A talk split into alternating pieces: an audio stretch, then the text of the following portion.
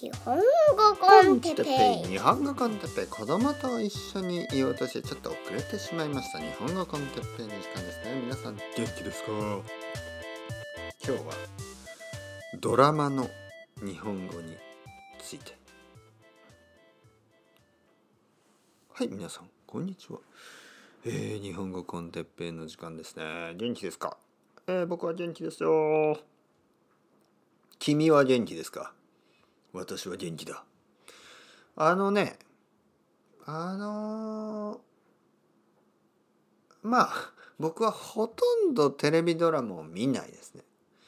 いろいろまあ好きじゃない。うん。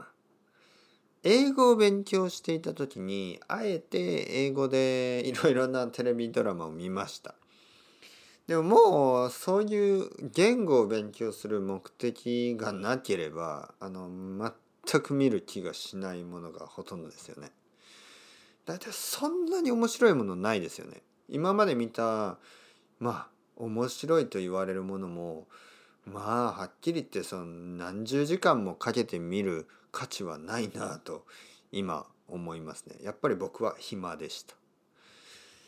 まあ時間がある時はねいろいろな時間の使い方があるんでまあいいですけど今はそんな時間はございません、ね、ありません。ないです。だから見ない。でもまあちらっとねまあ今今夜の10時ぐらいなんですけど夜の10時ぐらいにちょっとねリモコンで僕はニュースを見ようと思ってこうパパッと、ね、ピピッと変えたらちょっとあのまあテレビドラマをやってたんで少しだけ見たんですよ。まあ5分ぐらい。そうするとねやっぱり好きじゃない。まあその好きじゃない理由にやっぱり言葉ですよね。日本語。テレビドラマで話してる日本語ってとっても変ですからね。なんであんなに変なのかな、君はお父さんを尊敬してたんだね。ね？君はお父さんを尊敬してたんだね。君は、みたいな。僕はあなたのことがよくわかりません。みたいなね。あなたのこと。あなたとか言わないでしょ。君とか言わないですよ。僕はフィクションの中以外で君なんて聞いたことないですよ。ね、君のことが好きだから。そんなことは聞いたことがない。言ったこともない。ね。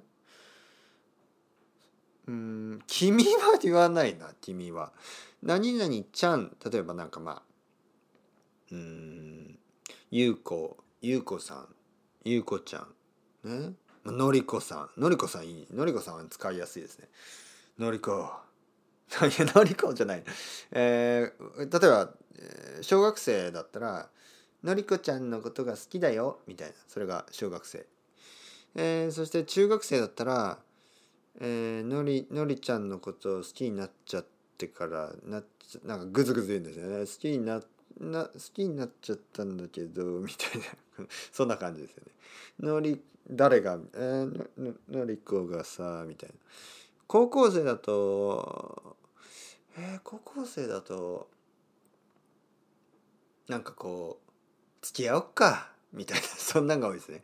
付き合うっていうのはなんかこうまあ恋人になろうかカップルになろうかね、えー、付き合おっかみたいなねそういう軽い感じになりますね。付き合っちゃう？え？いやのりこそさみたいな。そういうちょっと冗談みたいな言い方。のりこさんこれ聞いてますか？あのとっても僕は自然な日本語を話してますね今ね。本当にリアリティがありますよね。うん。小学校中学校高校あの全部ちょっとずつ違いますからね。小学校はもう本当にピュアに「ねのりこちゃんが好き」みたいな。で中学校は、えー、なんか恥ずかしそうに「うんあのさなんかあの、うん、いやあの好きかもしんない、ね、誰がいやのりのりがのりこがさ」みたいな。で、えー、高校生は付き合っちゃう。ね、もうこの後カラオケ行っちゃう？みたいな。そういうちょっと軽い感じになって まあ人によりますけどね。まあ少なくとも僕はそんな感じで。大学生になるとえー、っとねあのさまあうん。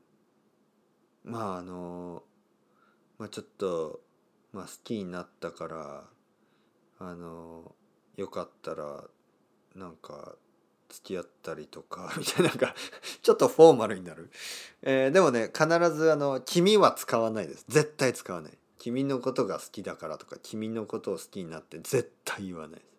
変ですよ。あのそんな言葉どこでどこで使われてるんですか？この世界のどこで？君君のことが好きなんだ。誰が言ってるんですか？ね？そう。言ってますよ。アニメの中。ねアニメですよね。アニメやドラマ。フィクションの世界。フィクションの中だけの日本語があるんですよ。そしてそれは全く使われません、ね、皆さん気をつけてくださいね。僕もたまにねあのーその愛登記の生徒さん例えば新しい生徒さんにね「えー元気ですか?」って言ったら「はいはい元気です。君は?」って聞かれるんです。君は？僕はちょっとドキッとしますね。え僕？君って僕のこと？そうだよ。君だよ。君のこと。なんかドキドキしてきた。えーっとね僕は元気だよ。ありがとう。君は？うん僕も元気だよ。君は？はい僕も元気だよ。君は？もう君君君君ルーティン。なんていうの？変ですよやっぱり。ね君とかあなたとかね。あなたの名前は何ですか？っていう質問何ですか、何言ってんだ、ね、あなたの名前じゃないあなたじゃないでしょ。先生でしょ、ね。えーもしくはあの生徒さんだったらまああのあのねじゃあ知らない人の名前を聞くときにどうすればいいか。日本語ではですねあのそのクエスチョンをコンプリートしないんですよね。あのはっきり言うと変なんですよね。あなたの名前は何ですか？とか失礼なんですよね。